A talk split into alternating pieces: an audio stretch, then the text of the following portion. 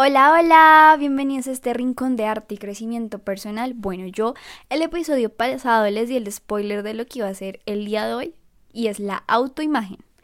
Entonces, la idea de hoy es acercarnos y entender qué significa este concepto, pero antes que nada quiero que te tomes unos segundos para pensar qué crees que es la autoimagen.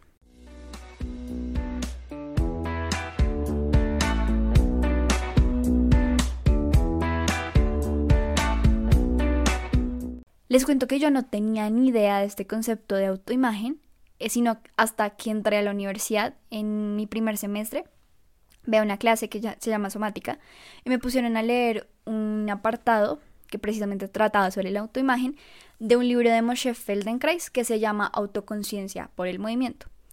Eh, bueno, Feldenkrais, para los que no lo conocen, era un crack, era un ingeniero físico, inventor, hacía artes marciales, artes marciales, hacía artes marciales y pues en todo su recorrido de vida él empieza a investigar mucho lo que es eh, todo el tema de la anatomía, la fisiología, la ciencia del movimiento. Hoy en día hay todo un método alrededor de sus investigaciones que se llama el método Feldenkrais. Y como muy resumidamente, este método consiste en utilizar lo que es el movimiento para uno ser consciente de sí mismo. Entonces, bueno, yo al inicio les preguntaba qué crees que es la autoimagen. Y quizás por la palabra sea muy obvio, pero créanme que este concepto es mucho más profundo de lo que uno se imagina. La autoimagen es la imagen que tenemos con respecto a nosotros mismos. Esto quiere decir, tú hoy piensas, sientes, te mueves, eh, hablas de una manera distinta como yo hablo, como yo pienso, como yo siento, como yo me muevo, porque hemos cada uno creado una autoimagen con respecto a nosotros mismos, por años. Con la autoimagen tú te dices a ti mismo, yo soy esto, eh, yo no soy esto, y asimismo con la autoimagen tú te dices, yo puedo o yo no puedo. Según esto que acabo de decir, esto es un factor fundamental, chicos, fundamental para lo que es el éxito o el fracaso. Y se les va a poner con un ejemplo puntual mío, contándoles una historia. Resulta que yo cuando eh, entré a la universidad de la carrera de artes escénicas, me volví a acercar a la danza. Yo habían pasado siete años aproximadamente en mi vida donde yo no había vuelto a bailar, o sea, solo como en las fiestas y las rumbas y como las coreografías de la iglesia. yo tuve un choque muy fuerte porque yo pensaba y yo sentía que no sabía bailar. Eh, aparte eran estilos que no conocía, que era el ballet y la danza contemporánea. Y literalmente yo le decía a mis compañeras, es que yo no sé bailar. Cuando yo me entero de este concepto de autoimagen, que precisamente fue en ese semestre en el que yo me decía a mí misma como, eh, eh, eh. claro, yo dije como, juepucha, yo sí sé bailar. Y lo gracioso es que si, si ven mis videos cuando yo era chiquita, si le preguntan a mi mamá, o sea, yo toda la vida, o sea, mi primer acercamiento de hecho al arte fue la danza. Y toda la vida yo bailaba. Entonces yo me empecé a decir como, espérate, ¿tú no bailas o tú te estás diciendo a ti misma, no eres bailarina? Entonces, eh, les confieso que es algo que todavía estoy trabajando. A veces me cuesta y es como, no, es que no, no puedo bailar. Pero luego es como, no, no, espérate. Tú sí sabes bailar. El movimiento lo llevas dentro, nada, tú tienes flow. Entonces, bueno, eso sí, como para entender un poquito a qué voy con lo del éxito o el fracaso. Obviamente, si yo me siguiera diciendo a mí misma, no bailas y no bailas y no bailas, me voy a bloquear. Entonces, lo que estoy haciendo es como, no, tú si eres bailarina. También se trata obviamente de ponerlo en acción y no solo como en palabras, sino, ok, que eso es algo que ya les iré contando un poquito con respecto a la autoimagen.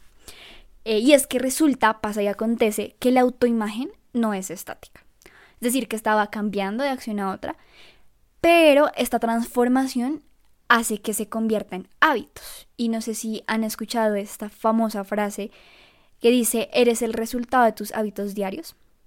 Bueno, resulta que estos hábitos están creados por la autoimagen que tenemos de nosotros mismos, que se va volviendo un carácter fijo en nosotros. Entonces, hagamos como un resumen hasta acá. Dijimos que la autoimagen determina tu éxito o tu fracaso, porque es como tú te dices a ti, puedo o no puedo. Al tú decirte puedo o no puedo, vas a empezar a crear hábitos que vayan en la onda de ese pensamiento. Continuemos. a pesar de que em, la autoimagen es algo autónomo, por así decirlo, está estrechamente relacionada a elementos como la familia, el contexto social, la formación y educación que tuviste, la cultura. Y con respecto a esto, si quieres citar algo muy puntual que dijo Moshe Feldenkrais en su texto, y es em, la educación que cada generación transmite a la siguiente se limita a perpetuar los hábitos mentales de la primera. Continúa más adelante diciendo, los individuos, con razón o sin ella, tienden a constituirse en personas que se parecen cada vez más por sus costumbres, sus conductas y sus objetivos. Aunque las diferencias hereditarias entre unos y otros son obvias, pocos individuos piensan de sí mismos sin remitirse al valor que la sociedad les atribuye. Yo leí esto nuevamente para este podcast y pensé mucho en Carlo Acuti cuando él decía es que muchos morimos como fotocopias. Y yo te quiero preguntar, ¿cuántas veces has definido lo que tú eres por los likes o seguidores que tienes? ¿O cuántas veces has definido lo que eres por el dinero y los bienes que tienes? ¿Cuántas veces has definido lo que eres por tu título, por maestrías, por doctorados. ¿No es eso lo que hacemos colectivamente en nuestra sociedad? ¿Medir qué es la persona según todos los atributos que tiene? Hoy quiero que te imagines en el siguiente escenario. Entras y estás en un cuarto totalmente negro desnudo, así como Dios te mandó al mundo, sin nada, sin un espejo para poder verte, sin voces de la sociedad que te diga quién eres, sin tus outfits de siempre o tu celular, tu maquillaje y todas esas cosas, no, solo, completamente desnudo. Ahí, quién eres.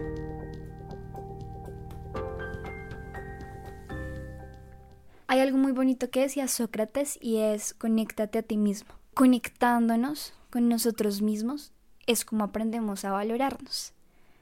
Y es por eso que yo hoy te quiero dejar una pequeña tarea. Mm. vas a sacar una hora o media hora y vas a tener una cita contigo mismo. ¿Cómo así que una cita conmigo mismo? ¿What? Sí. Es algo que normalmente quizás no hacemos. Y lo peor es que siempre estamos con nosotros mismos. Pero la idea es que literalmente sea una cita, no sé, arregla el comedor, ponlo lindo, una cena que te guste o, eh, bueno, si quieres salir también puede ser otra opción. Como, no sé, estar en el patio, o sea, busca actividades que a ti te gusten, pero la idea es tener una cita contigo mismo, como pon música, mm, o sea, ponte en un lugar en el que te sientas cómodo. Y lo que sí vas a tener, o sea, el único requisito, es que vas a tener una hoja y un lápiz y con mucha, mucha, mucha conciencia, si incluso pues crees en Dios y quieres como antes pedir al Espíritu Santo que te ilumine para que te esa conciencia para responder a esta pregunta, lo haces. Mm, si no crees en Dios, puedes hacernos ejercicios de respiración, o sea, como prepararte anteriormente para entrar en este estado de conciencia. Y es responder cuál es la autoimagen que tienes de ti mismo.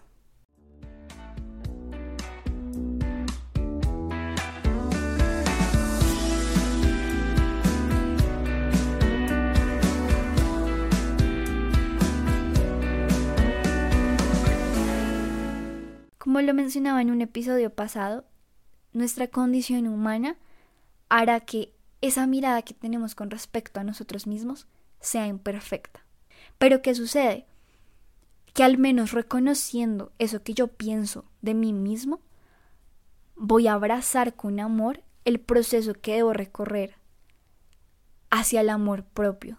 Y también siempre lo digo, el amor propio es un camino diario, de decisión incluso, Hoy decido cómo me veo al espejo, si me amo o no me amo.